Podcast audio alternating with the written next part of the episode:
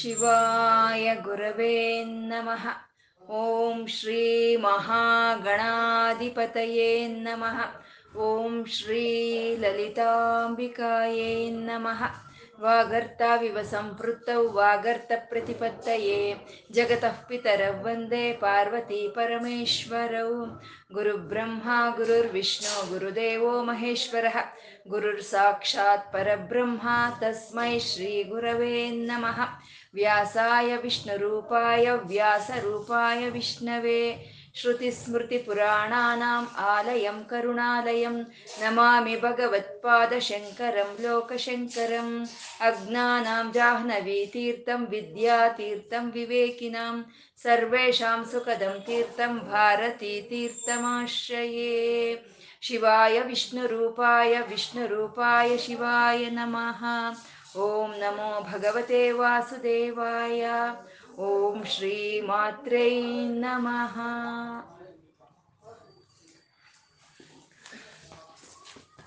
ಅನನ್ಯಾಶ್ಚಿಂತಯಂತೋಮ ಯೇ ಜನ ಪರ್ಯುಪಾಸತೆ ತೇಷಾಂ ನಿತ್ಯಾಭಿಯುಕ್ತಾನಾಂ ಯೋಗಕ್ಷೇಮಂ ವಹಾಮ್ಯಹಂ.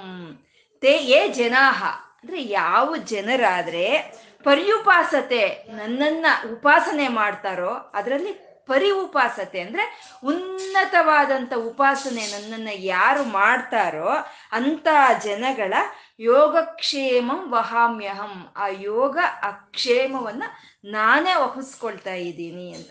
ಆ ಪರಿ ಉಪಾಸನೆ ಅನ್ನೋದು ಎಂಥದ್ದು ಅಂತಂದರೆ ಅನನ್ಯಾಶ್ಚಿಂತಯಂತೋಮ, ಅನನ್ಯ ಚಿಂತನೆಯನ್ನು ಯಾರು ಮಾಡ್ತಾ ಇರ್ತಾರೋ ನನ್ನನ್ನು ಅದು ಉಪ ಉಪಾಸನೆ ಉನ್ನತವಾದಂಥ ಉಪವಾಸನೆ ಉಪಾಸನೆ ಆಗುತ್ತೆ. ಆ ಪರಿ ಉಪಾಸನೆ ಮಾಡೋ ಅಂಥವ್ರ ಯೋಗಕ್ಷೇಮವನ್ನು ನಾನೇ ವಹಿಸ್ಕೊಳ್ತೀನಿ ಅಂತ ಕೃಷ್ಣ ಭಗವದ್ಗೀತೆಯಲ್ಲಿ ಹೇಳೋ ಅಂಥದ್ದು. ಅಂದರೆ ಎಂಥ ಒಂದು ಅನುಗ್ರಹ ಅಲ್ವಾ, ಎಂಥ ಒಂದು ಮಾತು, ಎಂಥ ಒಂದು ಅನುಗ್ರಹ, ಎಂಥ ಒಂದು ಕರುಣೆ. ಯಾರು ನನ್ನನ್ನು ನೆನೆಸ್ಕೊಳ್ತಾರೋ ಅವ್ರ ಯೋಗಕ್ಷೇಮವನ್ನು ನಾನೇ ನೋಡ್ಕೊಳ್ತೀನಿ ಅಂತ. ಆ ನೆನೆಸ್ಕೊಳ್ಳೋದ್ರಲ್ಲಿ ಎಂಥ ನೆನೆಸ್ಕೋಬೇಕು ಅಂದರೆ ಅನನ್ಯಾಶ್ಚಿಂತಯಂತೋಮ. ಅನನ್ಯ ಅನನ್ಯ ಅಂತಂದರೆ ಅನ್ಯವಿಲ್ದಲೇ ಇರೋವಂಥದ್ದ ಅನ್ನ ಅನನ್ಯ ಅಂತ ಹೇಳ್ತೀವಿ. ಅನ್ಯವಾಗಿರೋವಂಥದ್ದು ಭಗವಂತನ ಬಿಟ್ಟರೆ ಅನ್ಯವಾಗಿರೋವಂಥ ಚಿಂತನೆಯನ್ನು ಮಾಡ್ದರೆ ಆ ಪರಮಾತ್ಮನನ್ನೇ ಚಿಂತನೆ ಮಾಡ್ತಾ ಇರೋ ಅಂಥದ್ದನ್ನೇ ಅದು ಅನನ್ಯ ಚಿಂತನೆ ಅಂತ ಹೇಳ್ತಾರೆ. ಮತ್ತು ನಮಗೆಲ್ಲಿ ಸಾಧ್ಯ ಆಗುತ್ತೆ? ಬೇರೆ ಎಲ್ಲ ಕೆಲಸಗಳನ್ನು ಬಿಟ್ಬಿಟ್ಟು ನಾವು ಯಾವಾಗಲೂ ಪರಮಾತ್ಮನ ಧ್ಯಾನನೇ ಮಾಡೋದಕ್ಕೆ ನಮ್ಗೆ ಹೇಗೆ ಸಾಧ್ಯ ಆಗುತ್ತೆ? ಅಂದಮೇಲೆ ಅವ್ನು ನಮ್ಮ ಯೋಗಕ್ಷೇಮವನ್ನು ಅವನು ವಹಿಸ್ಕೊಳ್ಳಲ್ವಾ ಅಂತಂದರೆ ನಮ್ಮ ಕೆಲಸಗಳು ಯಾವುದು ಬಿಡು ಅಂತ ಯಾರೂ ಹೇಳಿಲ್ಲ. ನಮ್ಮ ಕೆಲಸಗಳೆಲ್ಲ ಮಾಡ್ತಾ ಮಾಡ್ತಾ ಮಾಡ್ತಾ ನಾವು ಅವನ ಚಿಂತನೆಯನ್ನು ಮಾಡೋ ಅಂಥದ್ದೇ ಅದೇ ಪರಿ ಉಪಾಸನೆ ಅಂತ ಹೇಳೋ ಅಂಥದ್ದು. ಪ್ರಹ್ಲಾದನ್ ಮಾಡಿದ್ದು ಅನನ್ಯ ಚಿಂತನೆ, ಅವನು ಮಾಡಿದ್ದು ಪರಿ ಉಪಾಸನೆ. ಅಂದರೆ ಪ್ರಹ್ಲಾದ ಅವನೇನು ನೀರು ಕುಡಿಲಿಲ್ವಾ, ಊಟ ಮಾಡಲಿಲ್ವಾ, ನಿದ್ದೆ ಮಾಡಲಿಲ್ವಾ, ಎಲ್ಲಾದರೂ ಹೋಗ್ಲಿಲ್ವಾ, ಎಲ್ಲ ಮಾಡ್ದ. ನೀರು ಕುಡಿಯೋವಾಗ ನೀರು ಕುಡಿದಾಗ ಆಹಾ ಶ್ರೀಹರಿ ಈ ಬಾಯಾರಿಕೆಯನ್ನು ಕೊಟ್ಟಿದೀಯ, ಈ ಬಾಯಾರಿಕೆ ಕೊಟ್ಟು ಈ ಬಾಯಾರಿಕೆ ಹೋಗುವಂಥ ನೀರನ್ನು ಕೊಟ್ಟಿದೀಯಲ್ಲ, ಎಂಥ ಕರುಣೆ ನಿಂದು ಅಂತ ಅಂದ. ಊಟ ಮಾಡೋವಾಗ ಆಹಾ ಪರಮಾತ್ಮನೇ ಹಶುವನ್ನು ಕೊಟ್ಟಿದೀಯ, ಹಶುವನ್ನು ಕೊಟ್ಟಿರೋ ನೀನು ಹಶುವು ನೀಗ್ಲಾಡ್ಸೋದಕ್ಕೋಸ್ಕರ ನನಗೆ ಆಹಾರವನ್ನು ಕೊಟ್ಟಿದೀಯ. ಬರೀ ಹಸುವನ್ನೇ ಕೊಟ್ಟಿದ್ರೆ ಹೇಗಿರ್ತಾ ಇತ್ತು ಈ ಜೀವನ ಅಲ್ವಾ? ಹಸುವನ್ನು ಕೊಟ್ಟು ಆಹಾರವನ್ನು ಕೊಟ್ಟಿದ್ದಾನೆ. ಸುಮ್ಮನೆ ಆಹಾರ ಕೊಟ್ಟು ಹಸು ಕೊಡ್ದಲೇ ಇದ್ದಿದ್ರೆ ಅದು ಹೇಗಿರ್ತಾ ಇತ್ತು ಅಲ್ವಾ? ಆ ಯೋಗ, ಆ ಹಸುವಿಗೂ ಆ ಆಹಾರಕ್ಕೂ ಯೋಗವನ್ನು ಕೂಡಿಸ್ದವನು ಶ್ರೀಹರಿ ನೀನು ಅಂತ ಹೇಳ್ದ. ಮತ್ತೆ ಮಲ್ಗೋವಾಗ ಹರಿ ಎಂದ, ಎದ್ದೋ ಹೇಳೋವಾಗ ಹರಿ ಎಂದ. ಎಲ್ಲಾದ್ರೂ ಹೋಗ್ತಿದ್ದ ಅವನು, ಅವನೇನು ಮನೇಲೇ ದೇವ್ರ ಮನೇಲೇ ಕೂತ್ಕೊಂಡವನೇನಲ್ಲ, ಅಲ್ಲೂ ಇಲ್ಲೂ ಎಲ್ಲ ಕಡೆ ಹೋಗ್ತಿದ್ದ. ಆ ಎಲ್ಲ ಕಡೆ ಹೋಗೋವಾಗ ಶ್ರೀಹರಿ ನನಗೆ ಇದನ್ನೆಲ್ಲ ಈ ನೋಡೋ ಅಂತ ಒಂದು ಮನಸ್ಸು ನನಗೆ ಕೊಟ್ಟಿದೀಯಾ, ನಡೆಯಾಡೋದಕ್ಕೆ ಈ ಕಾಲು ಕೊಟ್ಟಿದೀಯಲ್ಲ ಶ್ರೀಹರಿ ಅಂತ ಹರಿಯನ್ಗೆ ಸಮರ್ಪಣೆಯನ್ನು ಮಾಡ್ತಾ ಇದ್ದ.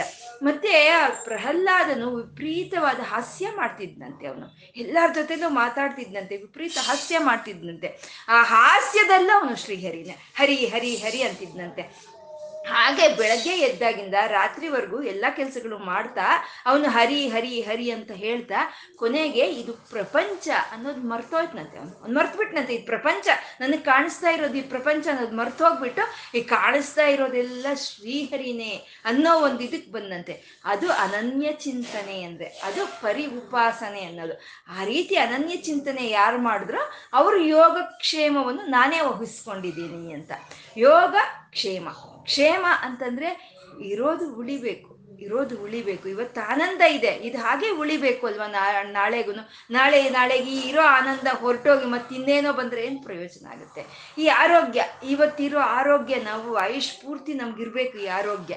ಮತ್ತು ಇವಾಗ ಇರೋವಂಥ ಐಶ್ವರ್ಯಗಳು ಯಾವುದಾದ್ರೂ ಆಗ್ಬೋದು, ಮನಸ್ಸಿನ ನೆಮ್ಮದಿ ಆಗ್ಬೋದು, ಅಥವಾ ಒಡವೆ ವಸ್ತುಗಳಾಗ್ಬೋದು, ಯಾವುದಾದ್ರೂ ಸರಿ, ಇರೋದು ಉಳಿಯೋ ಅಂಥದ್ದು, ಅದನ್ನೇ ಕ್ಷೇಮ ಅಂತ ಹೇಳ್ತಾರೆ. ಮತ್ತು ಯೋಗ ಅಂತಂದರೆ ಇಲ್ದಲೇ ಇರೋದು ನಮಗೆ ಬರೋ ಅಂಥದ್ದನ್ನೇ ಯೋಗ ಅಂತ ಹೇಳ್ತಾರೆ. ಹಾಗೆ ಅನನ್ಯ ಚಿಂತನೆಯನ್ನು ಮಾಡ್ತಾ ಯಾರಾದರೆ ನನ್ನ ಪರಿ ಉಪಾಸನೆ ಮಾಡ್ತಾರೋ ಅಂತ ಅವರ ಯೋಗಕ್ಷೇಮವನ್ನು ನಾನೇ ನೋಡ್ತೀನಿ ಅಂತ ಕೃಷ್ಣ ಹೇಳಿದ್ದು. ಅದನ್ನೇ ಅನನ್ಯ ಚಿಂತನೆ ಮಾಡಿದಂಥ ಪ್ರಹ್ಲಾದನ್ನೇ ಅವನಿಗೆ ಯೋಗವನ್ನು ಕೂಡಿಸಿ ಅವನ ಅದು ತಿಳ್ಕೊಂಡವನು. ಅವನು ಅವನು ಪ್ರಹ್ಲಾದನು ಎಲ್ಲವೂ ಪರಮಾತ್ಮನಿಂದಾನೆ ಅಂತ ತಿಳಿದವನು. ಅವನು ಯೋಗೋ ವಿಧಾಮ್ ಅವನು. ಹಾಗೆ ಯೋಗವನ್ನು ಕೊಡುವಂಥ ಪರಮಾತ್ಮನು ಆ ಯೋಗೋ ವಿಧಾಮ್ ನೇತ, ಅವನಿಗೆ ಒಂದು ನಾಯಕನಾಗಿ, ಅವನ ಕೈ ಹಿಡಿದು ನಡೆಸೋ ಒಂದು ಪರಮಾತ್ಮನಾಗಿ ಅವನು ಆ ಸ್ತಂಭದಲ್ಲಿ ನರಸಿಂಹನ ಆಕಾರದಲ್ಲಿ ಅವನಿಗವನು ಪ್ರಕಟಿಸ್ಕೊಳ್ತಾನೆ. ಯಾಕೆ ಪ್ರಕಟಿಸ್ಕೊಂಡ ಅಂತಂದರೆ, ಪ್ರಹ್ಲಾದ ಹೇಳ್ತಾ ಇದ್ದಾನೆ ಪರಮಾತ್ಮ ಎಲ್ಲ ಕಡೆ ಇದ್ದಾನೆ ಅಂತ ಹೇಳ್ತಾ ಇದ್ದಾನೆ, ಶ್ರೀಹರಿ ಎಲ್ಲ ಕಡೆ ಇದ್ದಾನೆ ಅಂತ.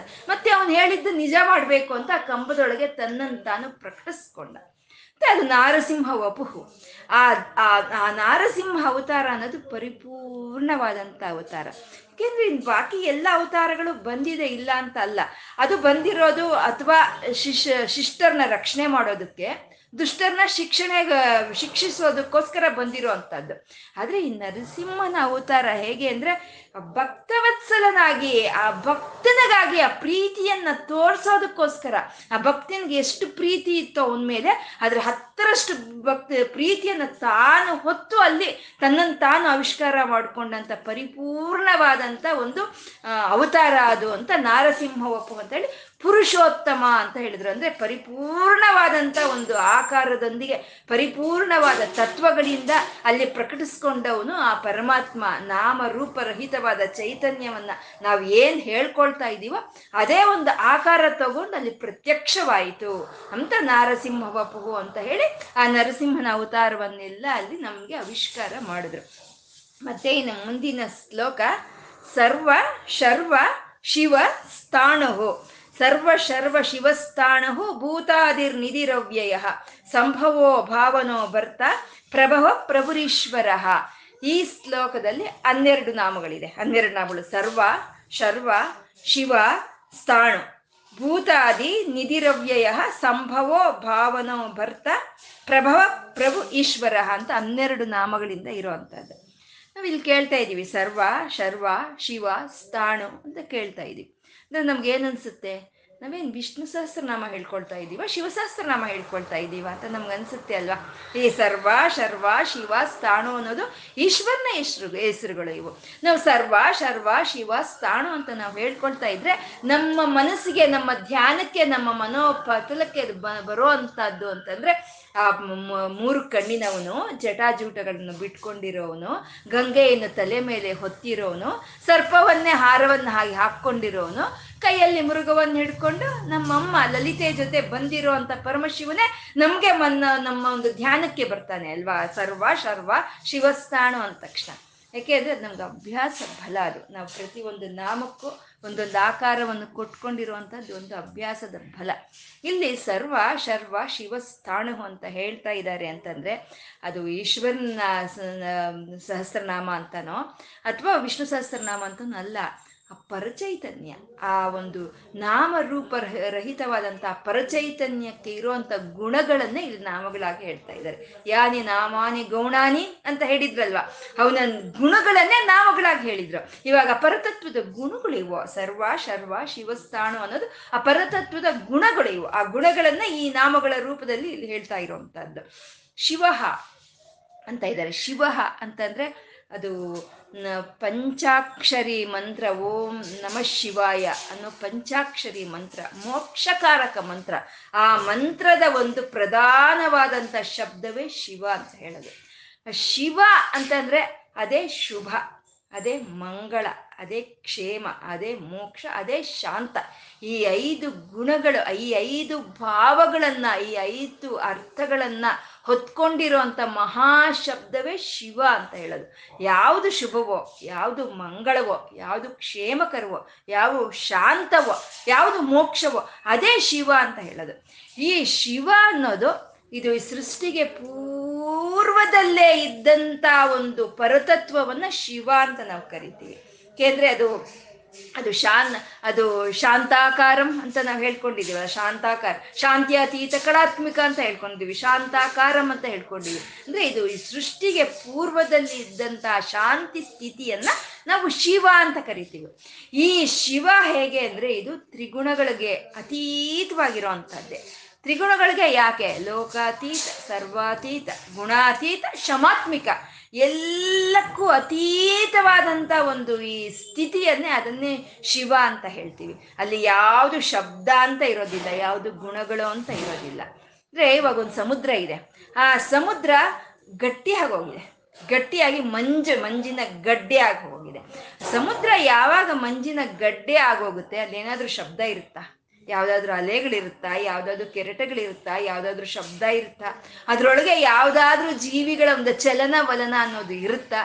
ಅಥವಾ ಅಲ್ಲಿ ಒಂದು ಬೀಚ್ ಅಂತ ಇರ್ತಾ, ಬೀಚ್ ನೋಡಕ್ಕೆ ಹೋಗೋ ಅಂತ ಜನಗಳು ಅಂತ ಇರ್ತಾರ? ಯಾವುದೂ ಇರಲ್ಲ. ಆ ಗಟ್ಟಿಯಾಗಿರುವಂಥ ಸಮುದ್ರ ಅದು ಶಾಂತವಾಗಿ ಹೇಗಿರುತ್ತೋ, ಈ ಪ್ರಕೃತಿ ಹೀಗೆ ಸೃಷ್ಟಿಯಾಗೋದಕ್ಕಿಂತ ಮುಂಚೆ ಆ ಶಿವನು ಹಾಗೆ ಶಾಂತವಾಗಿದ್ದಂಥ ಅವನು, ಅವನೇ ಮಂಗಳಕರನು, ಅವನೇ ಶುಭವನ್ನು ಕೊಡುವಂಥ ಅವನು, ಅವನೇ ಶಾಂತವನ್ನು ಕ್ಷೇಮವನ್ನು ಕೊಡ್ತಾ ಮೋಕ್ಷವನ್ನು ಕೊಡುವಂಥ ಶಿವನು, ಅವನು ಲೋಕಾತೀತ, ಗುಣಾತೀತ, ಸರ್ವಾತೀತನಾಗಿ ಇದ್ದ. ಆ ಇದ್ದಂಥ ಶಿವನು ಅವನು ಈ ಸೃಷ್ಟಿ ಮಾಡಬೇಕು ಅಂತ ಹೇಳಿ ತನ್ನ ಇಚ್ಛಾಶಕ್ತಿ, ಜ್ಞಾನಶಕ್ತಿ, ಕ್ರಿಯಾಶಕ್ತಿಗಳಿಂದ ಈ ಪ್ರಪಂಚವನ್ನೆಲ್ಲ ಸೃಷ್ಟಿ ಮಾಡ್ದ. ಅವನು ಇಚ್ಛಾ ಜ್ಞಾನ ಕ್ರಿಯಾಶಕ್ತಿಯಾಗಿ ಈ ಪ್ರಪಂಚವನ್ನೆಲ್ಲ ಸೃಷ್ಟಿ ಮಾಡ್ದ. ಆ ಸೃಷ್ಟಿ ಮಾಡ್ದಂಥ ನಮ್ಮ ಶಿವನು ಆ ಸೃಷ್ಟಿ ಮಾಡಿ ಏನು ಮಾಡ್ದ? ಅವನು ಆ ಸೃಷ್ಟಿಯಲ್ಲೆಲ್ಲ ವ್ಯಾಪಿಸ್ಕೊಂಡ. ಆ ವ್ಯಾಪಿಸ್ಕೊಂಡಿರೋದಕ್ಕೆ ನಾವೇನು ಹೇಳ್ಕೊಂಡಿದ್ದೀವಿ? ವಿಷ್ಣು ಅಂತ ಹೇಳ್ಕೊಂಡಿದ್ದೀವಿ. ಅಂದರೆ ಈ ಪ್ರಪಂಚವನ್ನೆಲ್ಲ ಸೃಷ್ಟಿ ಮಾಡಿದ ಶಿವ ತಾನು ಈ ಪ್ರಪಂಚ ಎಲ್ಲ ವ್ಯಾಪಿಸ್ಕೊಂಡ ಅಂದರೆ ಈ ಪ್ರ ವಿಷ್ಣು ಆದ ಅಂತ. ಅಂದರೆ ಅಲ್ಲಿಗೆ ಆ ಶಿವನಿಗೂ ಈ ವಿಷ್ಣುವಿಗೆ ಏನಾದರೂ ಭೇದ ಇದೆಯಾ? ಏನೋ ಭೇದ ಇಲ್ಲ ಅಲ್ವಾ? ಶಿವನಿಗೂ ಆ ಆ ಶಿವನೇ ಈ ವ್ಯಕ್ತ ಮಾಡಿದ ಪ್ರಪಂಚದ ತುಂಬ ತಾನೇ ತುಂಬಿಕೊಂಡಿದ್ದಾನೆ. ಅಂದರೆ ಅವನಿಗೂ ಅವನ ಶಕ್ತಿಗೂ ಯಾವುದು ವ್ಯತ್ಯಾಸ ಇಲ್ಲ. ಇದೇ ಶಿವಾಯ ವಿಷ್ಣು ರೂಪಾಯ, ವಿಷ್ಣು ರೂಪಾಯ ಶಿವಾಯ ನಮಃ ಅಂತ ಹೇಳ್ಕೊಳ್ಳೋದು. ಆ ವಿಷ್ಣುವು ಆ ಶಿವ ಶಿವನು ಇಬ್ರು ಒಂದೇ ಅಂತ ಹೇಳ್ಕೊಳ್ಳೋ ಅಂಥದ್ದು. ಹಾಗೆ ವ್ಯಾಪಿಸ್ಕೊಂಡ ಅವನು ವಿಷ್ಣುವಾಗಿ ವ್ಯಾಪಿಸ್ಕೊಂಡ. ಇಬ್ರಿಗೂ ಯಾವುದು ಭೇದ ಇಲ್ಲ ಶಿವಕೇಶವರಲ್ಲಿ. ಈ ವಿಷ್ಣು ಸಹಸ್ರನಾಮವನ್ನು, ಅಂದರೆ ವಿಷ್ಣುವಿಗಿರುವಂಥ ಸಾವಿರ ನಾಮಗಳನ್ನು ಭೀಷ್ಮಾಚಾರ್ಯರು ಧರ್ಮರಾಯನಿಗೆ ಹೇಳಿದ್ರೆ, ಇದೇ ಮಹಾಭಾರತದಲ್ಲಿ ಶ್ರೀಕೃಷ್ಣನೇ ಧರ್ಮರಾಯನಿಗೆ ಸಾಕ್ಷಾತ್ ಶಿವನ ಸಾವಿರ ನಾಮಗಳನ್ನು ಶ್ರೀಕೃಷ್ಣನೇ ಬೋಧನೆ ಮಾಡ್ತಾನೆ. ಅಂದರೆ ತನ್ನನ್ನು ತಾನೇ ಹೇಳ್ಕೊಡ್ತಾನೆ, ಅಲ್ಲಿ ತನ್ನ ಗುಣಗಳನ್ನ ತಾನೇ ನಾಮಗಳಾಗಿ ಹೇಳ್ಕೊಡ್ತಾನೆ. ಆ ಶಿವಕೇಶವರಿಗೂ ಯಾವುದೂ ಭೇದ ಇಲ್ಲ.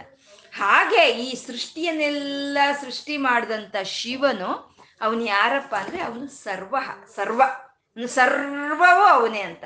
ಅಂದರೆ ಈ ಕಣ್ಣಿಗೆ ಕಾಣಿಸ್ತಾ ಇರೋವಂಥ ಒಂದು ಈ ಪ್ರಪಂಚ, ಗೋಚರವಾಗಿರುವಂಥ ಈ ಪ್ರಪಂಚ, ಈ ಪ್ರಪಂಚ ಕಾಣಿಸ್ದಲೇ ಇರೋದು ತುಂಬ ಇದೆ. ನಮಗೆ ಕಾಣಿಸೋದೇ ಸ್ವಲ್ಪ, ಕಾಣಿಸ್ದಲೇ ಇರೋದೇ ಜಾಸ್ತಿ. ಆ ಅಗೋಚರ ಆ ಗೋಚರ ಅಗೋಚರದಲ್ಲಿ ತುಂಬಿಕೊಂಡು ಯಾರಿದಾರೋ ಅವನೇ ಸರ್ವ, ಅವನ ಹೆಸರೇ ಸರ್ವ. ಅದೇ ಅವನ ಗುಣ ಅಂತ. ಈ ಸಮಸ್ತ ಪ್ರಕೃತಿಯಲ್ಲಿ, ಸಮಸ್ತ ಪ್ರಾಣಿ ರಾಶಿನಲ್ಲಿ, ಸಮಸ್ತ ವೇದಗಳಲ್ಲಿ, ಶಾಸ್ತ್ರಗಳಲ್ಲಿ, ಪ್ರತಿಯೊಂದು ಅಣುವಿನಲ್ಲಿ, ಪ್ರತಿಯೊಂದು ರೇಣುವಿನಲ್ಲಿ, ಪ್ರತಿಯೊಂದು ಕಾಲದಲ್ಲಿ ತಾನು ವ್ಯಾಪಿಸ್ಕೊಂಡಿದ್ದಾನೆ ವ್ಯಾಪಿಸ್ಕೊಂಡಿದ್ದಾನೆ ಆ ವ್ಯಾಪಿಸ್ಕೊಂಡಿರೋ ಅವನು ಹೇಗೆ ವ್ಯಾಪಿಸ್ಕೊಂಡಿದ್ದಾನೆ ಅಂತಂದರೆ ಪರಿಪೂರ್ಣವಾಗಿ ವ್ಯಾಪಿಸ್ಕೊಂಡಿದ್ದಾನೆ. ಹಾಗೆ ಪರಿಪೂರ್ಣವಾಗಿ ವ್ಯಾಪಿಸ್ಕೊಂಡಿರೋ ಅಂತಹ ಪರತತ್ವದ ನಾಮವೇ ಸರ್ವ ಅಂತ ಹೇಳುವಂಥದ್ದು. ಇದನ್ನೇ ದಾಸರು ಹೇಳಿದ್ದಾರೆ, ಅರು ಅಣುರೇಣು ತೃಣಕಾಷ್ಟ ಗೋವಿಂದ ಪರಿಪೂರ್ಣ ಗೋವಿಂದ ಅಂತ ಹೇಳಿದಾರಲ್ಲ. ಅಣುವಲ್ಲಿ, ಒಂದು ರೇಣುವಿನಲ್ಲಿ, ಒಂದು ಕಾಷ್ಟ ಅಂದರೆ ಒಂದು ಕಾಲ, ಹದಿನೆಂಟು ಒಂದು ಹದಿನೆಂಟು ಬಾರಿ ನಾವು ಹಿಂಗೆ ಕ ಒಂದು ರೆಪ್ಪೆಯನ್ನು ಒಡೆಯೋ ಅಂಥ ಒಂದು ಕಾಲವನ್ನು ಕಾಷ್ಟ ಅಂತ ಹೇಳ್ತಾರೆ. ಅಂದರೆ ಹದಿನೆಂಟು ಸೆಕೆಂಡ್ ಅಂತ ಹೇಳ್ಬೋದು. ಅಂಥ ಕಾಲದಲ್ಲೂ ತಾನೇ ಪರಿಪೂರ್ಣವಾಗಿರೋ ಅಂಥವನು ಅಂತ ದಾಸರು ಹೇಳಿರೋ ಅಂಥದ್ದು. ಅಂದರೆ ಪರಿಪೂರ್ಣವಾಗಿರ್ತಾನೆ ಅವನು. ಅಂದ್ರೆ ಆನೆಯಲ್ಲೂ ಪರಿಪೂರ್ಣವಾಗಿರುತ್ತೆ ಆ ಚೈತನ್ಯ ಅನ್ನೋದು, ಇರುವೆಯಲ್ಲೂ ಪರಿಪೂರ್ಣವಾಗಿರುತ್ತೆ. ಅಯ್ಯೋ ನೀನು ಆನೆ ಅಲ್ವಾ, ನಿನ್ನಲ್ಲಿ ತುಂಬಾ ಇರ್ತೀನಿ ನಾನು ಚೈತನ್ಯ, ಏ ನೀನು ಇರುವೆ ಬಿಡು ಸ್ವಲ್ಪ ಇರ್ತೀನಿ ಅಂತ ಹೇಳಲ್ಲ ಪರಮಾತ್ಮ. ಒಂದು ಗಡ್ ಒಂದು ಹುಲ್ಲಿನ ಒಂದು ಇದರಲ್ಲೂ ಹೇಗಿರ್ತಾನೋ ಒಂದು ಆಲದ ಮರದಲ್ಲೂ ಆ ಚೈತನ್ಯ ಅನ್ನೋದು ಹಾಗೆ ಪರಿಪೂರ್ಣವಾಗಿರುತ್ತೆ. ಮತ್ತೆ ಆನ ಆನೆ ಮಾಡೋ ಅಂತ ಕೆಲಸ ಇರುವೆ ಮಾಡಲ್ವಲ್ಲ, ಹೇಗೆ ಅದು ಚೈತನ್ಯ ಪರಿಪೂರ್ಣವಾಗಿದೆಯಲ್ಲ ಅಂತಂದ್ರೆ, ಕರೆಂಟು ಜೀರೋ ಕ್ಯಾಂಡಲ್ ಬಲ್ಬಲ್ಲೂ ಇರುತ್ತೆ, ತೌಸಂಡ್ ಹಂಡ್ರೆಡ್ ಕ್ಯಾಂಡಲ್ಸ್ ಬಲ್ಬಲ್ಲೂ ಇರುತ್ತೆ. ಹಂಡ್ರೆಡ್ ಕ್ಯಾಂಡಲ್ ಬಲ್ಬಸ್ಸಲ್ಲಿ ಎಷ್ಟು ಬೆಳಕು ಬರಬೇಕು ಅಷ್ಟು ಬೆಳಕು ಬರುತ್ತೆ, ಜೀರೋ ಕ್ಯಾಂಡಲಲ್ಲಿ ಎಷ್ಟು ಬರಬೇಕು ಅಷ್ಟು ಬರುತ್ತೆ. ಆದರೆ ಕರೆಂಟಲ್ಲಿ ಏನು ವ್ಯತ್ಯಾಸ ಇಲ್ಲ ಅಲ್ವಾ. ಹಾಗೆ ಪರಮಾತ್ಮ ಪರಿಪೂರ್ಣವಾಗಿ ಎಲ್ಲ ಜೀವಿಗಳಲ್ಲೂ ತಾನು ಪರಿಪೂರ್ಣವಾಗಿದ್ದಾನೆ. ಆ ಆನೆಯ ಇಂದ್ರಿಯಗಳ ಸಹಕಾರ ಮಾಡೋ ಅಂಥ ಕೆಲಸವನ್ನು ಆನೆ ಮಾಡುತ್ತೆ, ಇರುವೆ ಇಂದ್ರಿಯಗಳ ಸಹಕಾರ ಮಾಡೋ ಅಂಥ ಕೆಲಸವನ್ನು ಇಂದ್ರಿ ಇಂದ್ರಿಯಗಳು ಮಾಡುತ್ತೆ. ಅವನು ಮಾತ್ರ ಪರಿಪೂರ್ಣವಾಗಿ ಎಲ್ಲ ಸೃಷ್ಟಿಯಲ್ಲಿ ಗೋಚರವಾಗೋದು, ಅಗೋಚರವಾಗಿರೋ ಅಂಥದ್ದು, ಮತ್ತೆ ಎಲ್ಲ ವೇದಗಳಲ್ಲೂ ಎಲ್ಲ ಶಾಸ್ತ್ರಗಳಲ್ಲೂ ಎಲ್ಲ ಪ್ರಾಣಿಗಳಲ್ಲೂ ತುಂಬಿಕೊಂಡಿರೋ ಅಂತ ಅವನೇ ಅವನೇ ಸರ್ವಹ ಅಂತ, ಅವನು ಸರ್ವನವನು ಅಂತ. ಮತ್ತೆ ಈ ಭಗವದ್ಗೀತೆಯಲ್ಲಿ ಕೃಷ್ಣ ಪರಮಾತ್ಮ ಅರ್ಜುನನಿಗೆ ಭಗವದ್ಗೀತೆಯನ್ನೆಲ್ಲ ಹೇಳ್ತಾ ಇರ್ತಾನೆ. ಹೇಳ್ತಾ ಇದ್ರೆ ಅರ್ಜುನ ಕೇಳ್ತಾ ಇರ್ತಾನೆ.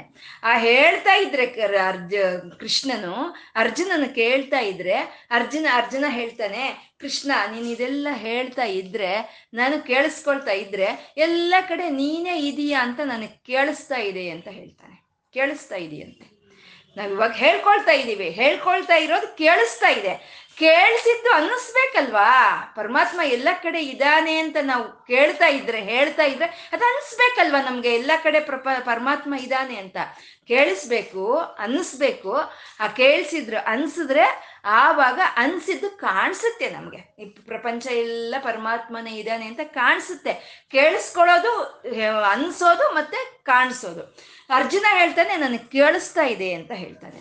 ಆವಾಗ ಕೃಷ್ಣ ಹೇಳ್ತಾನೆ ನೀನು ಕೇಳಿ ಕೇಳಿಸ್ತಾ ಇದೆಯಾ ಇನ್ನು, ಹಾಗಾದ್ರೆ ನೀನು ಕೇಳಿಸ್ತಾ ಇದ್ರೆ ಅನ್ಸೋದು ಯಾವಾಗ, ನೀನು ನನ್ನ ವಿಶ್ವರೂಪವನ್ನು ನೋಡೋದು ಹೇಗೆ, ಸರ್ವ ಅಂತ ನಾನು ನಿನಗೆ ಕೇಳಿಸ್ತಾ ಇದ್ರೆ ನಿಂಗೆ ಅನ್ಸೋದು ಯಾವಾಗ, ನನಗೆಲ್ಲ ಕಡೆ ಇದ್ದೀನಿ ಅಂತ ನೀನು ನೋಡೋದು ಯಾವಾಗ, ಅದನ್ನ ನಿನಗೆ ಸಾಧ್ಯವಾಗ್ದಿಲ್ಲ ಇರೋದು.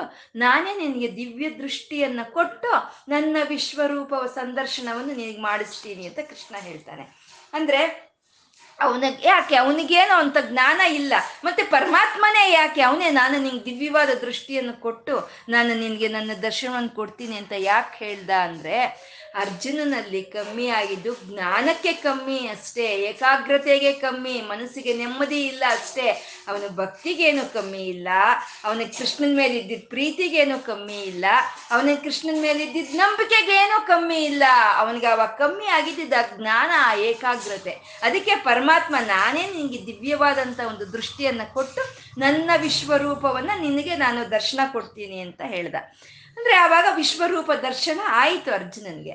ಅಂದರೆ ವಿಶ್ವರೂಪದ ದರ್ಶನ ಅರ್ಜುನನಿಗೆ ಆಯಿತು ಅಂದರೆ, ಆ ಕೃಷ್ಣ ಏಳಡಿನೋ ಎಂಟಡಿನೋ ಇದ್ದಿದ್ದ ಕೃಷ್ಣ ಸಂಪೂರ್ಣ ಈ ವಿಶ್ವವೆಲ್ಲ ಆಕ್ರಮಿಸ್ಕೊಂಡು ಅವನಿಗೆ ಕಾಣಿಸ್ದ ಅಂತ ಅಲ್ಲ, ಆ ಇದ್ದಿದ್ದ ಕೃಷ್ಣ ಹಾಗೇ ಇದ್ದಾನೆ.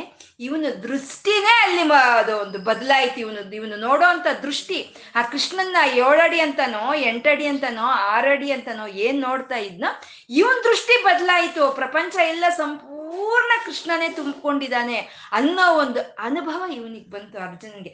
ಅದನ್ನೇ ವಿಶ್ವರೂಪ ಸಂದರ್ಶನ ಅಂತಂದ್ರೆ, ಪ್ರಪಂಚ ಎಲ್ಲ ಪರಮಾತ್ಮ ತುಂಬಿಕೊಂಡಿದ್ದಾನೆ ಅಂತ ತಿಳಿದ್ರೆ ಅದು ವಿಶ್ವರೂಪ ದರ್ಶನ ಅಂತ ಆಗುತ್ತೆ. ಅವಾಗ ಯಾವಾಗಾದ್ರೆ ಈ ಪ್ರಪಂಚ ಎಲ್ಲ ಪರಮಾತ್ಮ ತುಂಬಿಕೊಂಡಿದ್ದಾನೆ ಅನ್ನೋ ಒಂದು ಅನುಭವ ಅರ್ಜುನನ್ಗೆ ಆಯಿತು, ಅವಾಗ ಕೃಷ್ಣನ ಮುಂದೆ ಮೊಣಕಾಲ ಮೇಲೆ ಕೂತ್ಕೊಳ್ತಾನೆ. ಕೂತ್ಕೊಂಡು ಎರಡು ಕೈ ಜೋಡಿಸು ಅಳ್ತಾನೆ, ಕಣ್ಣಲ್ಲಿ ನೀರು ಬರುತ್ತೆ, ಮೈಯೆಲ್ಲ ನಡುಕ ಬರುತ್ತೆ, ಗದ್ಗದವಾಗುತ್ತೆ ಕಂಠ ಅನ್ನೋದು. ಗದ್ಗದವಾಗಿ ಕೃಷ್ಣನೇ ಪರಮಾತ್ಮನೇ ವಿಶ್ವರೂಪ ವಿಗ್ರಹನೇ ಮಂಗಳ ವಿಗ್ರಹನೇ, ನಿನಗೆ ನನ್ನ ಮುಂದ್ಗಡೆಯಿಂದ ವಂದನೆ, ನಿನಗೆ ನಿನಗೆ ನನ್ನ ಹಿಂದ್ಗಡೆಯಿಂದ ವಂದನೆ, ನನ್ನ ಬಲಭಾಗದಿಂದ ವಂದನೆ, ಎಡಭಾಗದಿಂದ ವಂದನೆ, ಮೇಲಿಂದ ವಂದನೆ, ಕೆಳಗಿಂದ ವಂದನೆ ಅಂತ ಹೇಳ್ತಾನೆ. ಹೇಳಿ ಇಷ್ಟಾದರೂ ನನ್ನ ನರಬುದ್ಧಿ ಹೋಗ್ಲಿಲ್ವಲ್ಲ, ಮೇಲೆ ಕೆಳಗೆ ಅಕ್ಕ ಪಕ್ಕ ಏನು ಸರ್ವ, ನೀನು ಸರ್ವ, ನೀನು ಸರ್ವನು ಅಂತ. ಅವಾಗ ಅಲ್ಲಿ ಆ ಸರ್ವ ಅನ್ನೋ ಒಂದು ನಾ ಒಂದು ಪದವನ್ನು ಅಲ್ಲಿ ಬಳಕೆ ಮಾಡ್ತಾನೆ ಅರ್ಜುನ. ಅಂದರೆ ಪರಮಾತ್ಮ ಎಲ್ಲ ಕಡೆ ಇರೋವಂಥ ಅವನು ಅವನು ಸರ್ವ ಅಂತ ಅನ್ನೋದನ್ನು ಈ ಇದರಲ್ಲಿ ನಮಗೆ ತೋರಿಸ್ತಾ ಇದೆ ಸರ್ವ. ಆ ಸರ್ವನು ಆ ಸೃಷ್ಟಿಗೆ ಪೂರ್ವದಲ್ಲಿ ಇಂಥ ಶಿವ ಅವನ್ನೆಲ್ಲ ಕಡೆ ಈ ಸೃಷ್ಟಿಯನ್ನು ಮಾಡಿ ತಾನು ಅದ್ರ ಒಳಗೆ ಪ್ರವೇಶ ಮಾಡಿದ್ರೆ ಅದು ವಿಶ್ವಂ ವಿಷ್ಣು ಅನ್ನೋದಾಯಿತು. ಆ ಸರ್ವ ಆ ಎಲ್ಲ ಕಡೆ ಇರುವಂತಹ ಸರ್ವನು ಅವನು ಎಂಥವನಪ್ಪ ಅಂದರೆ ಅವನು ಶರ್ವಹ ಅಂತ ಹೇಳ್ತಾ ಇದ್ದಾರೆ. ಶರ್ವಹ ಶರ್ವಹ ಅಂತಂದರೆ ಎಲ್ಲ ಒಳಗೆ ತಗೊಳ್ಳೋ ಅಂತ ಅವನು, ಒಳಗೆ ತಗೊಳ್ಳೋ ಅಂತ ಅವನು ಶರ್ವಹ. ಕೃಷ್ಣನ ಮನಸ್ಸು ಎಲ್ಲೆಲ್ಲೋ ಹೋಗ್ತಾ ಇತ್ತು. ಅಯ್ಯೋ ಭೀಷ್ಮಾಚಾರ್ಯನ ಹೇಗೆ ಕೊಲ್ಲೋದು, ಅಯ್ಯೋ ಕೃಪಾಚಾರ್ಯನ ಹೇಗೆ ಕೊಲ್ಲೋದು, ಎಲ್ಲಾರನ್ನೂ ಕೊಲ್ಲಿ ಕೊಲ್ದು ಕೊಂದ ಮೇಲೆ ಬರುವಂಥ ಸಿಂಹಾಸನ ನಾವು ಹೇಗೆ ದ್ರೋಹಿಸೋದು, ಈ ಕಡೆ ಇತ್ತು ಅವನ ಮನಸ್ಸು. ಆ ಕಡೆ ಇದ್ದಂಥ ಮನಸ್ಸನ್ನ ತನ್ನ ಒಳಗೆ ಕೇಳ್ಕೊಂಡವನು ಅವನು ಶರ್ವಹ, ತನ್ನ ಒಳಗೆ ಕೇಳ್ಕೊಂಡ ಹೇಳ್ಕೊಂಡವನು ಶರ್ವಹ ಅಂತ. ಮತ್ತೆ ಈ ಶರ್ವಹ ಅಂದರೆ ಈ ಎಲ್ಲವನ್ನು ತನ್ನ ಒಳಕ್ಕೆ ಸರಿಯಾದ ಸಮಯಕ್ಕೆ ತನ್ನ ಒಳಕ್ಕೆ ತಗೊಳ್ಳೋ ಅಂತ ಅವನು ಶರ್ವನು ಅಂದರೆ ಲಯಕಾರನು. ಎಲ್ಲವನ್ನು ತಗೊಳ್ತಾನೆ, ಯಾವುದು ಶಾಶ್ವತ ಇಲ್ಲ, ಯಾವುದು ಶಾಶ್ ಎಲ್ಲ ಎಲ್ಲ ಹಿಂದೆ ಉಳಿದೋಗ್ಬಿಡುತ್ತೆ, ಅದು ಎಲ್ಲವನ್ನು ಅವನ ಒಳಗೆ ತಗೊಂಡ್ಬಿಡ್ತಾನೆ.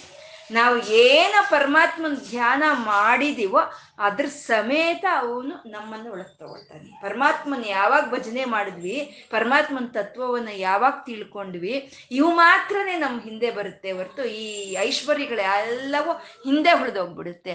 ಅವೇ ಧರಣಿ, ಧನ, ಧಾನ್ಯ, ಪಶು ಹಿಂದೆ ಉಳಿದವು ಅಂತ ದಾಸರು ಹೇಳ್ತಾರಲ್ವ. ಈ ಭೂಮಿ ಆಗ್ಬೋದು, ಈ ಪಶುಗಳಾಗ್ಬೋದು, ಈ ಬೆಳ್ಳಿ ಬಂಗಾರ ಆಗ್ಬೋದು, ಎಲ್ಲ ಉಳಿದೋಗುತ್ತೆ ಇಲ್ಲೇ. ಪರಮಾತ್ಮನ ಧ್ಯಾನ ನಾವು ಏನು ಮಾಡಿದ್ವೋ ಅದು ಸಮೇತ ನಮ್ಮನ್ನು ಒಳಗೆ ತಗೊಳ್ಳೋ ಅಂತ ಅವನು ಅವನು ಶರ್ವಹ ಅಂದರೆ ಎಲ್ಲವನ್ನು ಅವನ ಲಯಕಾರಕನಾಗಿ ಎಲ್ಲವನ್ನು ಒಳಗೆ ತಗೊಳ್ತಾನೆ, ಅದು ಶರ್ವಹ ಅಂತ.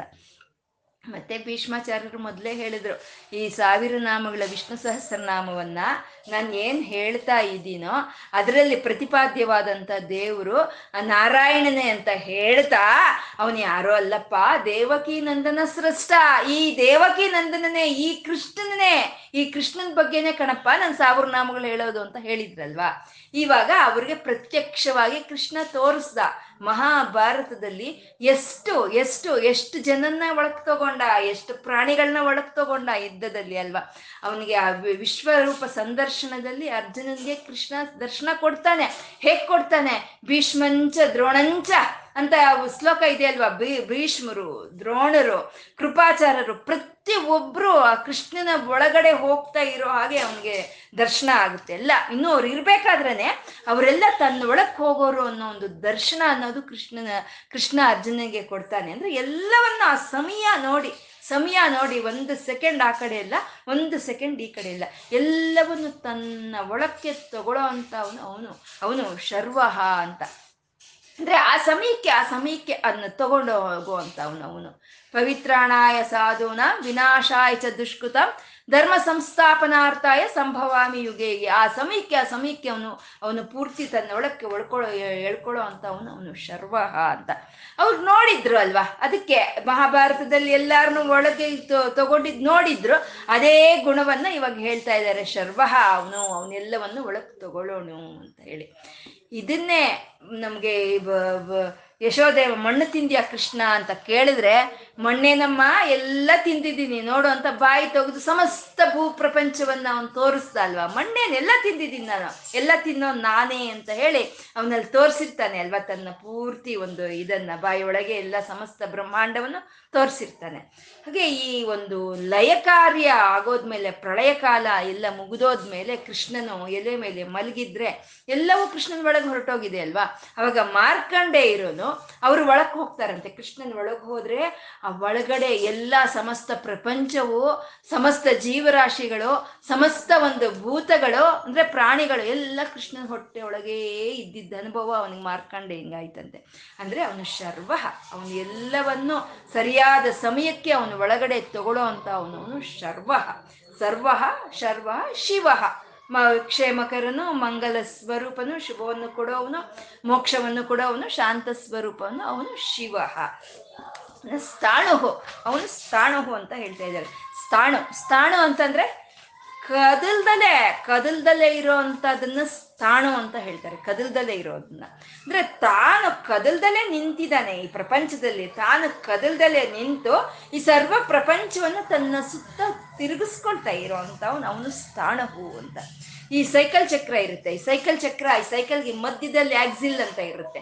ಆ ಆಕ್ಸಿಲ್ಗೂ ಈ ಒಂದು ಚಕ್ರಕ್ಕೂ ಈ ಫೋಕ್ಸ್ ಎಲ್ಲ ಇರುತ್ತೆ, ಫೋಕ್ಸ್ ಈ ಕಡ್ಡಿಗಳೆಲ್ಲ ಇರುತ್ತೆ.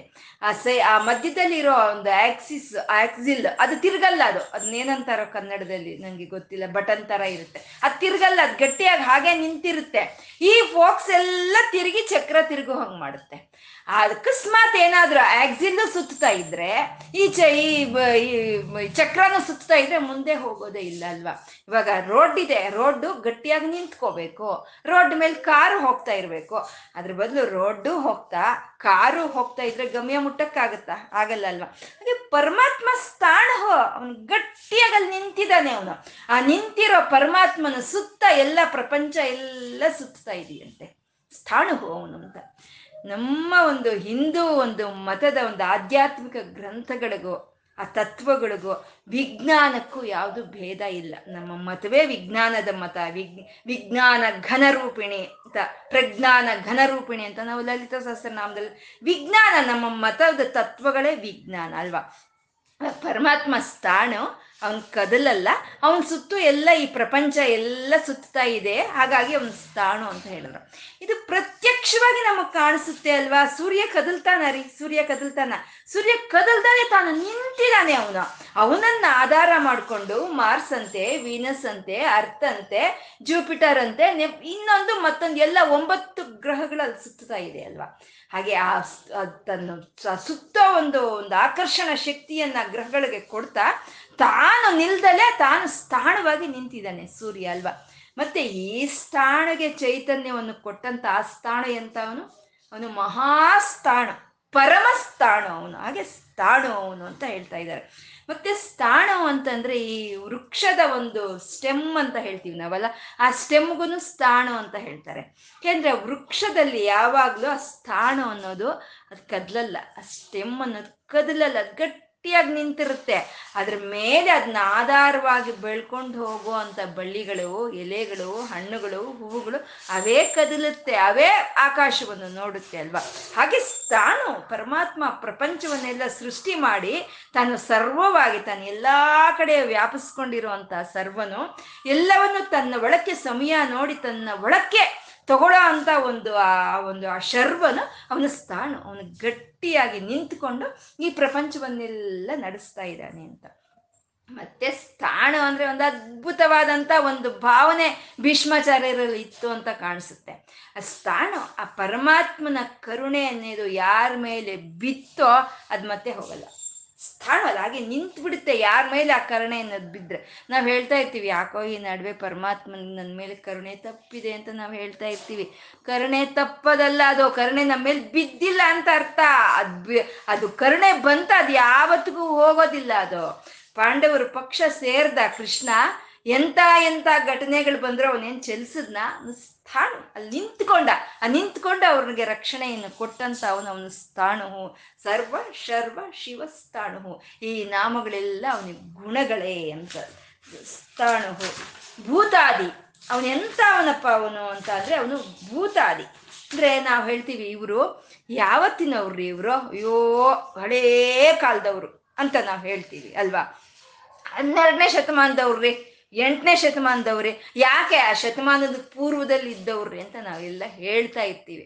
ಆದರೆ ಎಲ್ಲರಿಗೂ ಆದಿಯಾಗಿದ್ದವಂಥವನು ಅವನು ಈ ಭೂತಾದಿ. ಇವನು ಭೂತಾದಿ ಅಂದರೆ ಪಂಚಭೂತಗಳ ಆಕಾಶ, ಭೂಮಿ, ಆಕಾಶ, ವಾಯು, ಅಗ್ನಿ, ನೀರು, ಭೂಮಿ, ಇದಕ್ಕೆಲ್ಲ ನೀವು ಪಂಚಭೂತಗಳು, ಇದಕ್ಕಿಂತ ಇನ್ನು ಮುಂಚೆನೆ ಇದ್ದಂಥವನು ಅವನು ಅವನು ಭೂತಾದಿ ಅವನು ಅಂತ.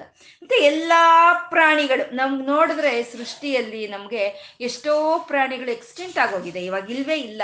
ಆ ಮುಂಚೆ ಇದ್ದಂಥ ಪ್ರಾಣಿಗಳು ಎಷ್ಟೋ ಎಕ್ಸ್ ಎಕ್ಸ್ಟಿಂಟ್ ಆಗೋಗಿದೆ. ಇವಾಗಿರೋ ಪ್ರಾಣಿಗಳು ಒಂದಷ್ಟು ಸಾವಿರಾರು ವರ್ಷ ಹೋದರೆ ಅವು ಹೊರಟೋಗುತ್ತವೆ ಅಲ್ವಾ. ಆದರೆ ಪರಮಾತ್ಮ ಅವನು ಭೂತಾದಿ, ಎಲ್ಲದಕ್ಕೂ ಆದಿಯಲ್ಲೇ ಇದ್ದಂಥ ಪರಮಾತ್ಮ ಅವನು ಭೂತಾದಿ ಅಂತ. ಎಲ್ಲ ಭೂತಗಳು, ಎಲ್ಲ ಒಂದು ಪ್ರಾಣಿಗಳು, ಎಲ್ಲ ಒಂದು ಪ್ರಕೃತಿ ಅವನಿಂದಾನೇ ಬಂದಿದೆ. ಅವನೇ ಭೂತಾದಿ ಅಂದರೆ ಆದಿ ಇಲ್ದಲೇ ಇರೋವನು ಅವನು ಅವನು ಭೂತಾದಿ, ಎಲ್ಲದಕ್ಕೂ ಆದಿಯಲ್ಲೇ ಇದ್ದಂಥ ಅವನವನು ಭೂತಾದಿ. ಅವನೇ ಎಲ್ಲರಿಗೂ ಎಲ್ಲವನ್ನು ಕೊಡೋ ಅಂತ ಅವನವನು. ಆ ಭೂತಾದಿನೇ ಎಲ್ಲರಿಗೂ, ಪ್ರಕೃತಿಗಾಗ್ಬೋದು ಅಥವಾ ಪ್ರಾಣಿಗಳಿಗಾಗ್ಬೋದು, ಯಾರಿಗೆ ಏನು ಬೇಕೋ ಅದನ್ನ ಕೊಡೋ ಅಂತ ಅವನು ಅವನು ಭೂ ಅವನು ಅವನೇ ಅವನು ಮತ್ತೆ ಕೊಡ್ತಾ ಇದ್ದಾನಲ್ವಾ, ಅದು ಮತ್ತೆ ತರಿಗೆ ಹೋಗಲ್ವಾ, ಅದು ಕೊಡ್ತಾ ಇದ್ರೆ ಯಾವತ್ತಿದ್ರು ತಿ ಕೂತ್ಕೊಂಡು ತಿಂತಾ ಇದ್ರೆ ಬೆಟ್ಟಗಳೇ ಸೌದೋಗುತ್ತೆ ಅಂತ ಒಂದು ಗಾದೆ ಇದೆ. ಮತ್ತೆ ಇವ್ನು ಕೊಡ್ತಾ ಇದ್ರೆ ಕೊಡ್ತಾ ಇದ್ರೆ ಅದು ತರಿಗೆ ಹೋಗಲ್ವಾ ಅಂದ್ರೆ ಅದು ನಿಧಿರವ್ಯಯ. ಅವನು ಭೂತಾದಿ ನಿಧಿರವ್ಯಯ ಅಂದ್ರೆ ಆ ನಿಧಿ ಎಂತಾದ್ರು ಅಂದರೆ ಅದು ಯಾವತ್ತಿಗೂ ಕರಗಿ ಹೋಗಲ್ವಂತೆ, ತರಗಿ ಹೋಗ್ದಲೇ ಇರೋವಂಥ ನಿಧಿ ಅದನ್ನೇ ಅಕ್ಷಯ ನಿಧಿ ಅಂತ ಹೇಳ್ತಾರೆ, ಅದನ್ನೇ ವಿಷ್ಣು ನಿಧಿ ಅಂತ ಹೇಳ್ತಾರೆ. ಅಂದರೆ ಯಾವುದಾದ್ರೆ ಎಲ್ಲದಕ್ಕೂ ಆ ಚೈತನ್ಯವನ್ನು ಕೊಡ್ತಾ ಇದೆಯೋ ಅದು ನಿಧಿ, ಯಾವುದಾದ್ರೆ ಯಾವ್ದು ಯಾವುದ್ರ ಒಳಗಾದರೆ ಎಲ್ಲವೂ ಇದೆಯೋ ಅದೇ ನಿಧಿ, ಅದೇ ಅಕ್ಷಯ ನಿಧಿ, ಅದೇ ವಿಷ್ಣು ನಿಧಿ. ಅಂದರೆ ಯಾರಿಗೆ ಏನು ಬೇಕಾದರೂ ನಮಗೆ ಆ ನಿಧಿಯಿಂದನೇ ಬರ್ತಾ ಇದೆ, ಆ ನಿಧಿಯಿಂದನೇ ಬರಬೇಕು ನಮ್ಗೆ, ಯಾರಿಗೆ ಏನಾದರೂ ಸರಿ ಆ ನಿಧಿಯಿಂದನೇ ಬರಬೇಕು.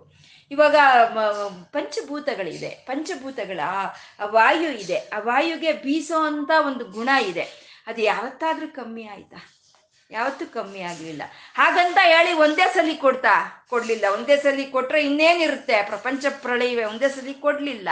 ಈ ಅಗ್ನಿಗೆ ಯಾವತ್ತಾದ್ರೂ ಶಾಖ ಕಮ್ಮಿ ಆಯ್ತಾ? ಏನೋಪ್ಪ ಇವತ್ತು ಅಗ್ನಿ ಏನೋ ಶಾಖವನ್ನೇ ಕೊಡ್ತಾ ಇಲ್ಲ ಅನ್ನೋ ಹಂಗಾಯ್ತಾ? ಆಗ್ಲಿಲ್ಲ.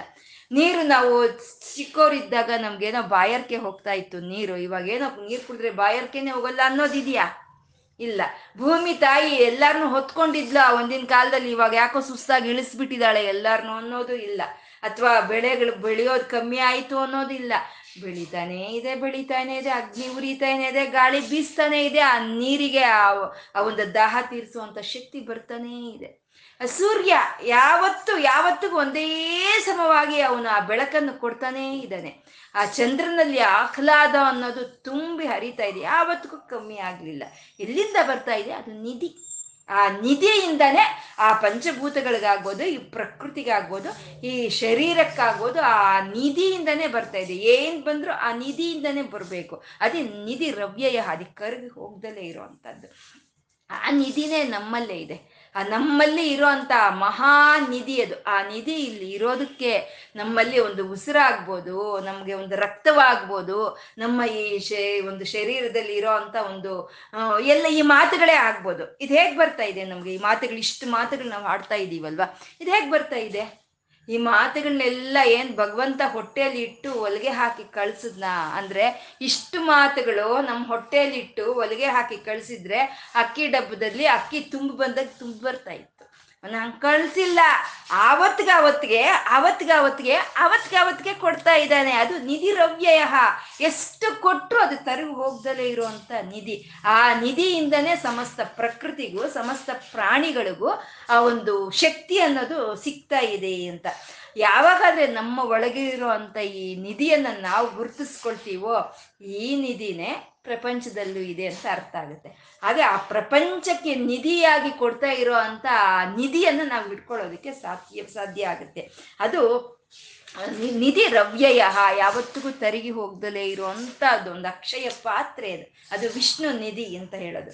ಅದು ಸಂಭವ ಅಂತ ಇದ್ದಾರೆ. ಮುಂದಿನ ನಾವು ಸಂಭವ ಸಂಭವ ಭವ ಅಂತಂದರೆ ಆಗಿರೋದು, ಇರೋದನ್ನ ಸಂಭವ ಅಂತ ಹೇಳ್ತಾರೆ. ಆಗಿದೆ, ಇದೆ, ಆಗಿ ಆಗಿ ಇದ್ದು ಇರೋದನ್ನ ಸಂಭವ ಅಂತ ಹೇಳ್ತಾರೆ. ಅಂದರೆ ನಾವೆಲ್ಲ ಆಗಿದ್ದೀವಿ, ಅಂದರೆ ಈ ಮನುಷ್ಯರು ಆಗಿದ್ದೀವಿ, ಇದ್ದೀವಿ. ಅಂದರೆ ನಮ್ಮ ಥರನೇನಾ ಅವನು? ನಮ್ಮ ಥರನೇನಾ? ನಮ್ಮ ಥರ ಹುಟ್ಟಿ ನಮ್ಮ ಥರ ಇರೋ ಅಂಥ ಒಂದು ಶರೀರವ ಅವನದು ಅಂತ ಅಲ್ಲ, ಅದಲ್ಲ. ಒಂದು ಒಂದು ಸಂಪೂರ್ಣವಾಗಿರುವಂಥ ಚೈತನ್ಯ ಅದು. ಆ ಸಂಪೂರ್ಣವಾಗಿ ಚೈ ಚೈತನ್ಯವನ್ನೇ ಸಂಭವ ಅಂತ ಹೇಳೋದು. ಭವ ಅಂದರೆ ಸುಮ್ಮನೆ ಇರೋದು, ಸಂಭವ ಅಂದರೆ ಸಂಪೂರ್ಣವಾಗಿರೋ ಅಂಥ ಒಂದು ಇದನ್ನೇ ಸಂಭವ ಅಂತ ಹೇಳ್ತಾರೆ. ಅಂದರೆ ಪರಮಾತ್ಮನ ಒಂದು ತಾಳ ಅಂತ ಒಂದು ಎಲ್ಲ ಒಂದು ಜನ್ಮಗಳು ಆಗ್ಬೋದು. ಒಂದು ಜನ್ಮ ತಾಳಿರಬಹುದು, ಯಾವುದೋ ರಾಮನಾಗಿ, ಕೃಷ್ಣನಾಗಿ, ಒಂದು ಮತ್ಸ್ಯನಾಗಿ, ವರಾಹನಾಗಿ, ಒಂದು ನರಸಿಂಹನಾಗಿ ಅವನು ತಾಳಿರ್ಬೋದು. ಅದು ತಾಳಿದ್ರೂ ಅದು ಸಂಭವ. ಅದು ನಮ್ಮ ಥರ ಕರ್ಮ ಕರ್ಮಾನುಸಾರವಾಗಿ ಬಂದಿರುವಂಥ ಶರೀರ ಅಲ್ಲ ಅದು. ನಾವಿಲ್ಲಿ ಯಾಕೆ ಬಂದಿದ್ದೀವಿ? ನಮ್ಮ ಹಿಂದಿನ ಜನ್ಮದ ಒಂದು ಕರ್ಮ ಫಲಗಳನ್ನು ಅನುಭವಿಸೋದಕ್ಕೋಸ್ಕರ ನಾವು ಈ ಶರೀರವನ್ನು ಹೊತ್ತಿದ್ದೀವಿ ಅಷ್ಟೇ. ಆದರೆ ಪರಮಾತ್ಮ ಅವನು ಯಾವ ಕರ್ಮಗಳನ್ನು, ಅವನು ಸುಖ ದುಃಖಗಳನ್ನ ಅನುಭವಿಸೋದಕ್ಕೆ ಅವನು ಅವತಾರ ತಾಳಿಲ್ಲ. ಅವನು ಅವನೇನಿದ್ರು ದುಷ್ಟರನ್ನ ಶಿಕ್ಷಣೆ ಮಾಡೋದಕ್ಕೋಸ್ಕರ, ಶಿಕ್ಷಿಸೋದಕ್ಕೋಸ್ಕರ, ಶಿಷ್ಟರನ್ನ ಕಾಪಾಡೋದಕ್ಕೋಸ್ಕರ ಬಂದಿರೋ ಅಂತ ಅವನು. ಅದಕ್ಕೆ ಅವನು ಸಂಭವಾಮಿ, ಅವನು ಸಂಭವಾಮಿ, ಅವನು ಹುಟ್ಟಿರೋನಲ್ಲ ಅಂತ. ಅದೇ ಪವಿತ್ರಾಣಾಯ ಸಾಧೂನ ವಿನಾಚಾಯಶ ದುಷ್ಕೃತಂ ಧರ್ಮ ಸಂಸ್ಥಾಪನಾರ್ಥಾಯ ಸಂಭವಾಮಿ ಯುಗೆ ಯುಗೆ ಅವಿ ಸಂಭವ, ಅವ ಸಂಪೂರ್ಣವಾಗಿ ಅವನು ಬರ್ತಾನೆ. ಅಂದರೆ ಅವನು ಬಂದಿರೋ ಅಂಥ ಎಲ್ಲ ಒಂದು ಅವತಾರಗಳು ಅದು ಸಂಭವ, ಅದು ಹುಟ್ಟು ಅಂತ ಹೇಳೋ ಅಂಥದ್ದಲ್ವಾ. ಏಕೆಂದರೆ ಅವನ ಪರಮಾತ್ಮನ ಒಂದು ಅವತಾರ ಅನ್ನೋದು ಜನ್ಮ ಕರ್ಮ ಚಮೇ ದಿವ್ಯಂ, ದಿವ್ಯವಾದಂಥ ಒಂದು ಗುಣಗಳಿಂದ ಬಂದಿರೋ ಅಂಥ ಅವನು ಅವನು ಅವನು ಸಂಭವ ಅಂತ ನಾವು ಹೇಳೋ ಅಂಥದ್ದು. ಅವನು ಸಂಭವನು, ಅವನು ಬಂದಿರೋ ಅಂಥ ಒಂದು ಎಲ್ಲ ಒಂದು ಇದರಲ್ಲೂ ಆ ಒಂದು ದಿವ್ಯವಾದ ಗುಣಗಳೇ ಇದೆ. ಶಿಷ್ಟ ಒಂದು ಒಳ್ಳೆಯವ್ರನ್ನ ಕಾಪಾಡೋದಕ್ಕೋಸ್ಕರ, ಒಂದು ದುಷ್ಟರನ್ನ ಸಂಹಾರ ಮಾಡೋದಕ್ಕೋಸ್ಕರ ಬಂದಿರೋ ಅಂಥ ಒಂದು ಆ ಅವತಾರಗಳು ಅವು ಸಂಭವ ಅಂತ ಇಲ್ಲಿ ಹೇಳ್ತಾ ಇರೋವಂಥದ್ದು.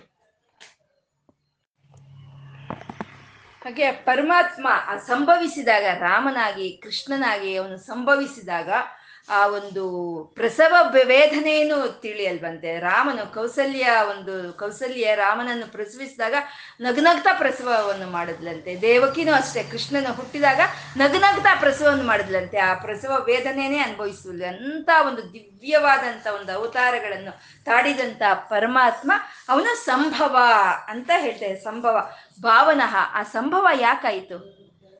ಆ ಪರಮಾತ್ಮ ರಾಮನಾಗಿ ಆಗ್ಬೋದು, ಕೃಷ್ಣನಾಗ್ಬೋದು, ನರಸಿಂಹನಾಗಿ ಆಗ್ಬೋದು, ಯಾವುದೇ ಅವತಾರಗಳನ್ನ ಸಂಭವ ಯಾಕಾಯಿತು ಅಂತಂದರೆ ಎಲ್ಲರಿಗೂ ಎಲ್ಲವನ್ನು ಕೊಡೋದಕ್ಕೋಸ್ಕರ ಅವನು ಸಂಭವಾಮಿ ಯುಗೆ ಯುಗೆ, ಎಲ್ಲರೂ ಎಲ್ಲರಿಗೂ ಎಲ್ಲವನ್ನು ಕೊಡೋದಕ್ಕೋಸ್ಕರ ಅವನ ಅವತಾರವನ್ನು ತಾಳಿ ಬರ್ತಾನೆ. ಈ ಭಾವನಃ, ಅವನು ಭಾವನಾ ಅಂತ ಇದ್ದಾರೆ. ಭಾವನ ಅಂದರೆ ಎಲ್ಲರಿಗೂ ಎಲ್ಲವನ್ನು ಕೊಡೋವನು ಅಂತ.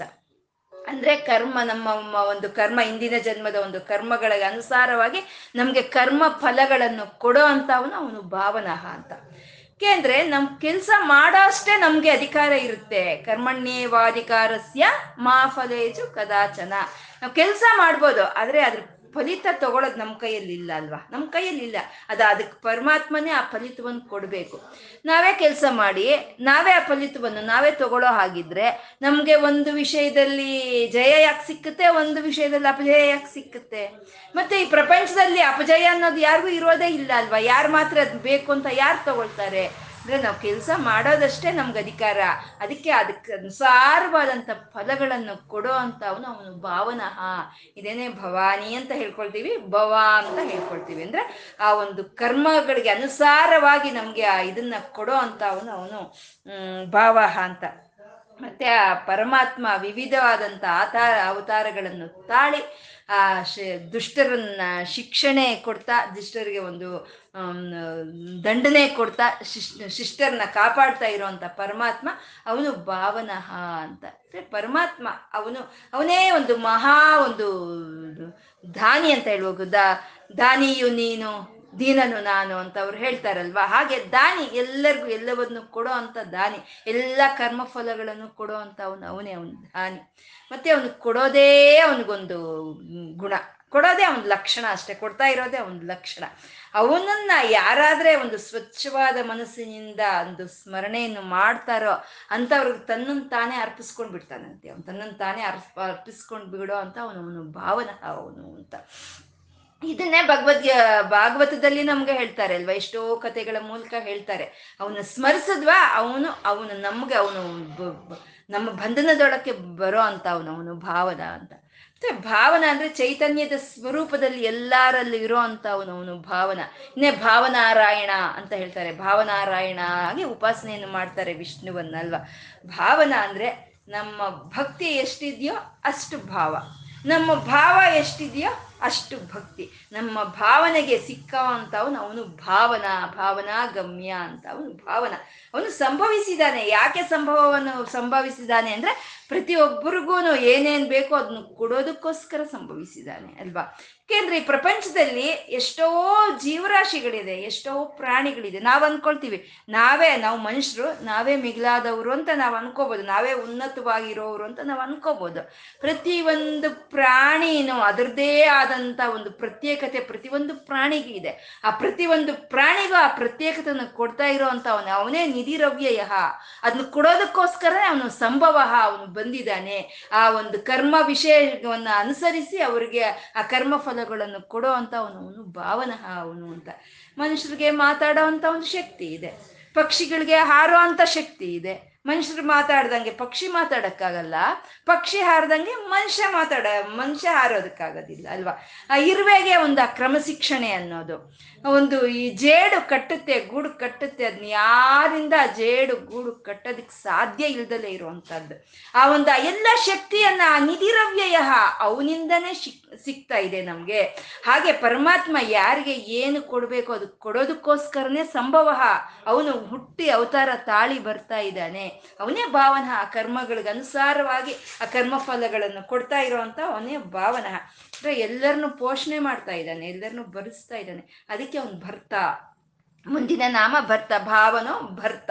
ಭರ್ತ ಅಂತಂದ್ರೆ ಪ್ರತಿಯೊಂದು ಅಣುವನ್ನ ಗಮನಿಸ್ಕೊಂಡು, ಪ್ರತಿಯೊಂದು ಅಣುವನ್ನ ಅವನು ಗಮನಿಸ್ತಾ, ಪ್ರತಿಯೊಂದಕ್ಕೂ ಪೋಷಣೆಯನ್ನು ಕೊಡ್ತಾ, ಪ್ರತಿಯೊಂದನ್ನು ಬರೆಸ್ಕೊಂಡಿದ್ದಾನೆ, ಬರೆಸ್ತಾ ಇದ್ದಾನೆ ಅಂತ ಏನಂತಾರೆ ಅದನ್ನ, ಸಹಿಸ್ಕೊಂಡಿರೋ ಅಂತ ಅವನು. ಆ ಯಾರು ಸಹಿಸ್ಕೊಳ್ತಾರೋ ಅವನೇ ಭರ್ತ ಅಂತ. ಇವಾಗ ಗಂಡ ಹೆಂಡತಿ ಅಂದ್ರೆ ಹೆಂಡತಿಯನ್ನ ಪೋಷಣೆ ಮಾಡ್ತಾನೆ, ಹೆಂಡತಿ ಅಂದ ಕಷ್ಟ ಸುಖಗಳನ್ನೆಲ್ಲ ಬರ ಅವನು ಸಹಿಸ್ಕೊಳ್ತಾನೆ.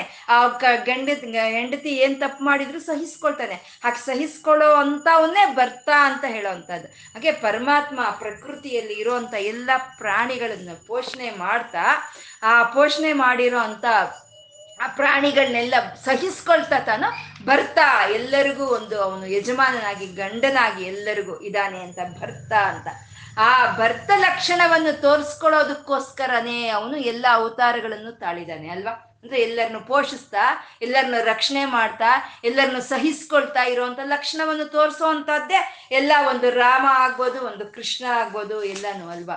ಹಾಗೆ ಅಂತ ಶಕ್ತಿ ಉಳ್ಳವಂತ ಪರಮಾತ್ಮ ಅವನು ಪ್ರಭವ ಪ್ರಭವ ಭರ್ತ ಪ್ರಭವ ಅಂತ ಇದ್ದಾರೆ. ಪ್ರಭವ ಪ್ರಭವ ಅಂತಂದ್ರೆ ಪ್ರಭುತ್ವಂ ಅಂತಿದ್ವು, ಪ್ರಭುತ್ವ ಅಂತ ಹೇಳ್ತೀವಿ.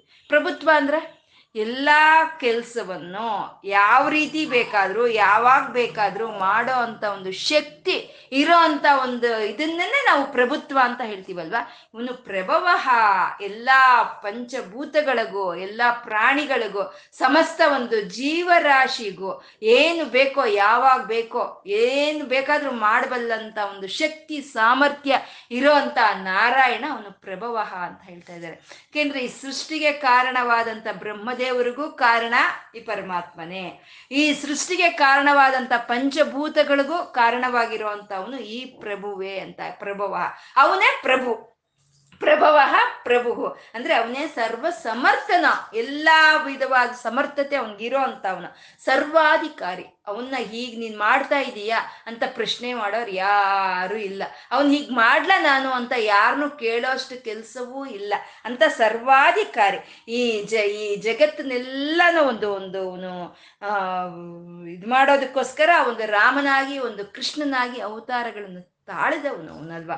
ಆದ್ರೆ ಅವನು ರಾಮನಾಗಿ ಕೃಷ್ಣನಾಗಿ ಮನುಷ್ಯನಾಗಿ ಅವನ ಅವತಾರ ತಾಳಿದ್ರು ಅವನು ಪ್ರಭು ಅಂತ ಸಮಸ್ತ ದೇವತೆಗಳು ಒಪ್ಕೊಂಡ್ರು ಅಲ್ವಾ. ರಾಮನು ಮನುಷ್ಯನಾಗಿ ಬಂದ, ಕೃಷ್ಣನು ಹಾಗೆ ಮನುಷ್ಯನಾಗೆ ಬಂದ, ಆದ್ರೆ ಅವನೇ ಪ್ರಭು, ಅವನೇ ಪ್ರಭವ, ಸರ್ವ ಸಾಮರ್ಥ್ಯ ಹೊಂದಿರೋ ಅಂತ ಅವನು ಅವನೇ ಪ್ರಭು ಅಂತ ಹೇಳಿ ಸರ್ವವಾದಂತ ದೇ ದೇವತೆಗಳು ಒಪ್ಕೊಂಡ್ರಲ್ವಾ.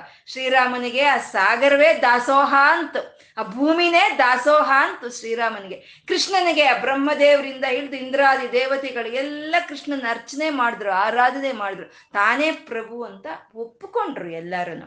ಅಂದ್ರೆ ಈ ಪ್ರಪಂಚ ಈ ಎಲ್ಲ ಈ ಈ ಶಿವನಾಗಿ ಎಲ್ಲ ಒಂದು ಪ್ರಪಂಚವನ್ನು ಸೃಷ್ಟಿ ಮಾಡಿ ತಾನೆಲ್ಲ ಅದ್ರ ಸಂಪೂರ್ತಿ ಅದೇ ತುಂಬಿಕೊಂಡು ಸರ್ವನಾಗಿ ಇದ್ಕೊಂಡು ಅವನು ಅವನು ಸಮಯ ಬಂದಾಗ ಅವನೊಳಕ್ಕೆ ಅವನಿಂದ ಬಂದಿರೋ ಅಂಥದ್ದು ಅವನೊಳಕ್ಕೆ ತಗೊಳ್ಳೋ ಸರ್ವನಾಗಿ ಇದ್ದು ತಾನು ತಾನು ಗಟ್ಟಿಯಾಗಿ ಇದ್ಕೊಂಡು ಈ ಪ್ರಪಂಚ ಎಲ್ಲ ಈ ಕೆಲಸ ಮಾಡೋ ಮಾಡ್ತಾ ಇದ್ಕೊಂಡು ಈ ಎಲ್ಲ ಪ್ರಾಣಿಗಳಿಗೂ ಆದಿಯಲ್ಲೇ ಇದ್ದಂಥ ಅವನು ಅವನೇ ನಿಧಿ, ವಿಷ್ಣು ನಿಧಿ, ಅಕ್ಷಯ ನಿಧಿ. ಯಾರಿಗೆ ಏನು ಬೇಕೋ ಯಾವಾಗ ಬೇಕೋ ಎಷ್ಟು ಬೇಕೋ ಅದನ್ನ ಕೊಡ್ತಾ ಇರುವಂಥ ನಿಧಿ, ಯಾವತ್ತಿಗೂ ಅದು ತರಗಿ ಹೋಗ್ದಲೇ ಇರುವಂಥ ಒಂದು ನಿಧಿಯ ಸ್ವರೂಪನಾದಂಥ ಅವನು ಅವನು ಸಂಭವ. ಪರಿತ್ರಾಣಾಯ ಸಾಧೂನ ವಿನಾಶಾಯ ಚ ದುಷ್ಕೃತಂ ಧರ್ಮ ಸಂಸ್ಥಾಪನಾರ್ಥಾಯ ಸಂಭವಾಮಿ ಯುಗೇ ಯುಗೆ. ಯಾವ ಸಮಯಕ್ಕೆ ಅವನ ಒಂದು ಅವತಾರ ತಾಳ್ಬೇಕೋ ಆ ಸಮಯಕ್ಕೆ ಸಂಭವ, ಅಲ್ಲಿ ಸಂಭವವಾಗ್ತಾ ಅವನು ಅವನು ಎಲ್ಲರಿಗೂ ಪ್ರಭುವಾಗಿ ಆ ಶಕ್ತಿಯನ್ನು ಒಂದು ಹೊಂದಿರುವಂಥ ಪ್ರಭವನಾಗಿ ಎಲ್ಲರಿಗೂ ಪ್ರಭುವಾಗಿ ಇರೋ ಅಂತ ಅವನು ಅವನು ಯಾರಪ್ಪ ಅಂತಂದ್ರೆ ಅವನು ಈಶ್ವರ. ಪ್ರಭವ ಪ್ರಭು ಈಶ್ವರ ಅಂತ ಇದ್ದಾರೆ. ಮುಂದಿನ ನಾಮ ಈಶ್ವರ ಅಂತಂದ್ರೆ ಸರ್ವಾಧಿಕಾರಿ.